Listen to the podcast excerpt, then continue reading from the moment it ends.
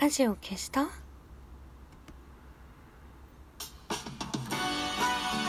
今日が最後の日だったら私たち上手に眠れるかしら？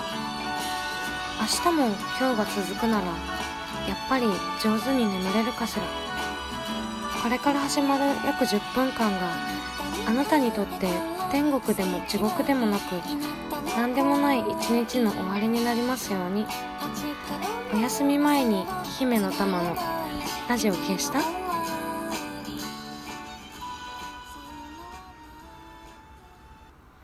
こんばんは姫の玉のラジオ消した？この番組はラジオトークからいつかのどこかのあなたにお送りしております。この間なんかちょっと自宅で発作を起こしてしまって救急車で搬送されたんですけどなんかこうとにかく死にそうというか世界中でこう自分だけが黒いもやに包まれてるみたいな日があってで佐川淳さんに会ったのがその日だったんですよ。搬送されたのお昼だったんですけど夜に「カニバ」っていう映画のトークイベントがあってその「カニバ」っていうのは佐川一世さんっていうパリ人肉事件のあの加害者の方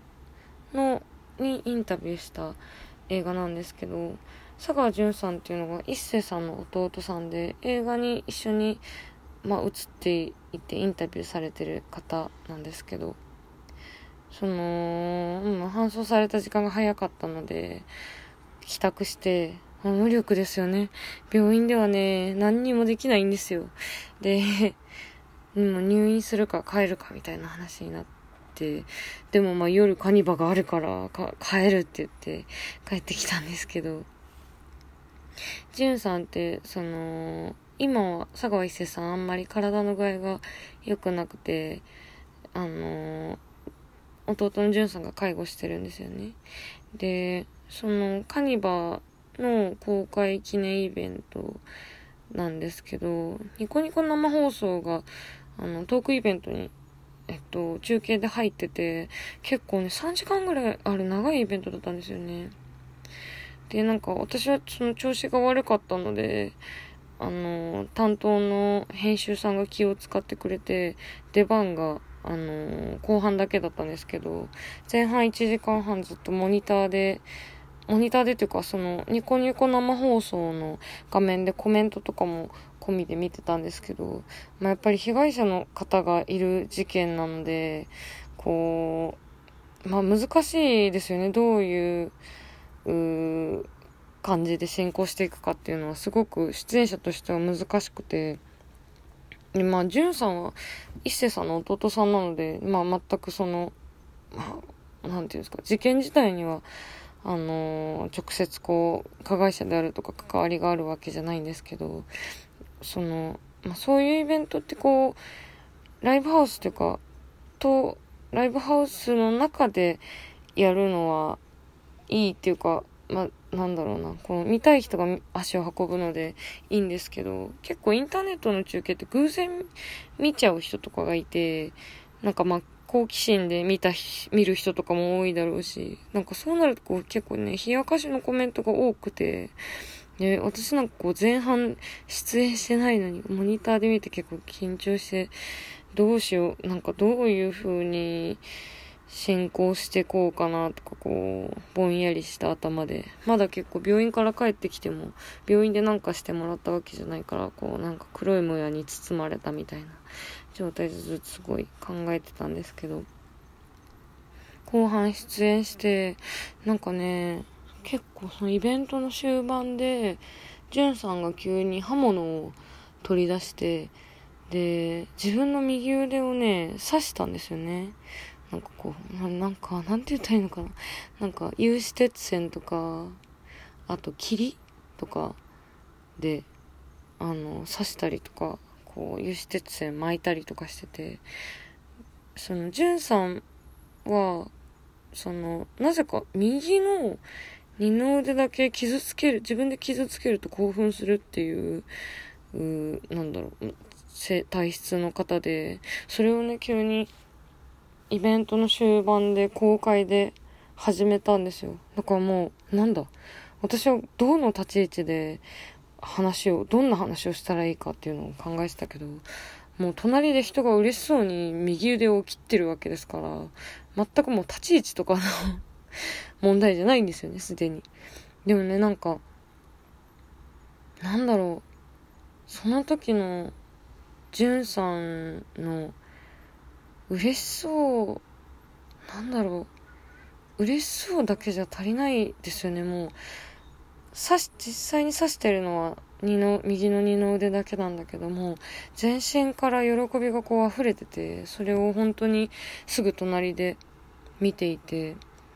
じゅんさんはまあ一星さんの面倒を見ながらずっとその私がねたった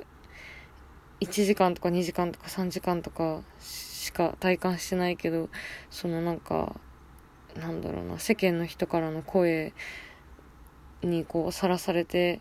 実際そのまあ加害者の方もいるっていう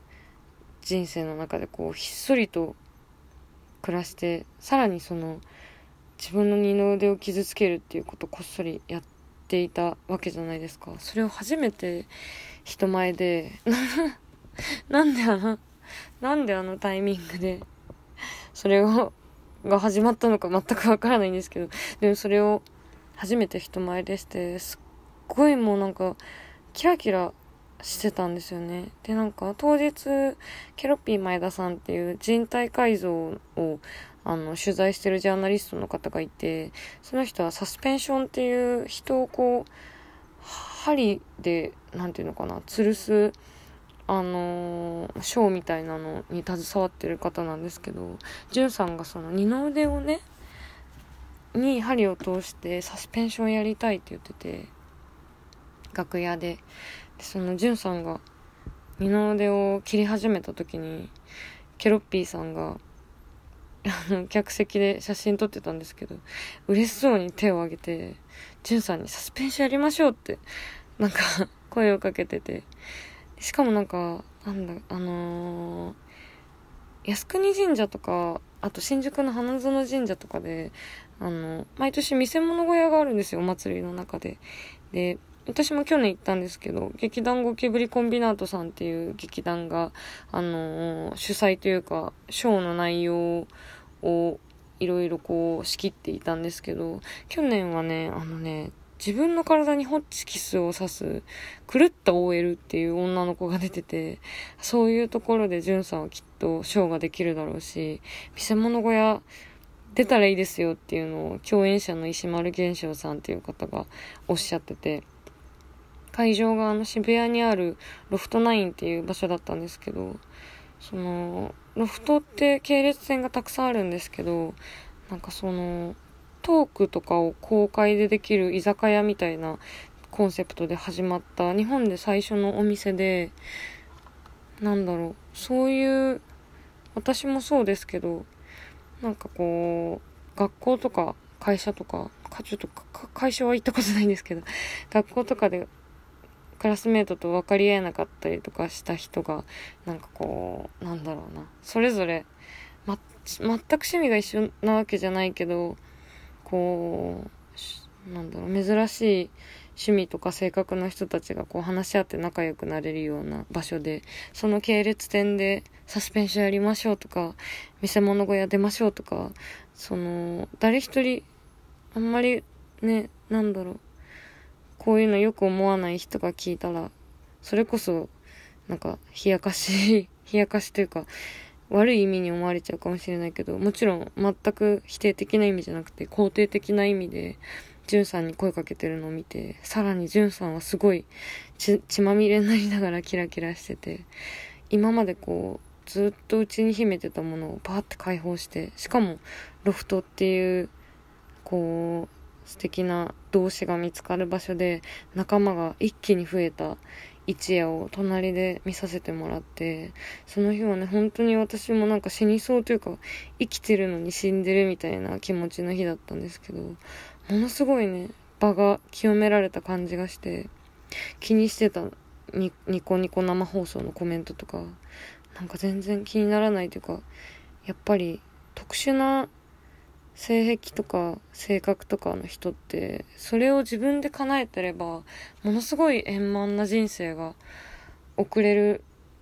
んですよね。って思うんですよ私は。だからなんかその素敵な場面を隣で見られたのがすごい嬉しかったしあの時のもう一気にね久しぶりに黒いもやが晴れたみたいな感覚は本当に忘れ忘れられないしこう忘れたくないなって思っててこれからも辛い時とか思い出したいなって思ってます。まあ血まみれの還暦近いんさんの姿ですけどそれで気持ちがまた晴れるんだろうなって思ってて人生にまた救いが増えたなっていう感じです。じゃあそろそろラジオを消しておやすみなさい。良い週末、良い1週間を。またね。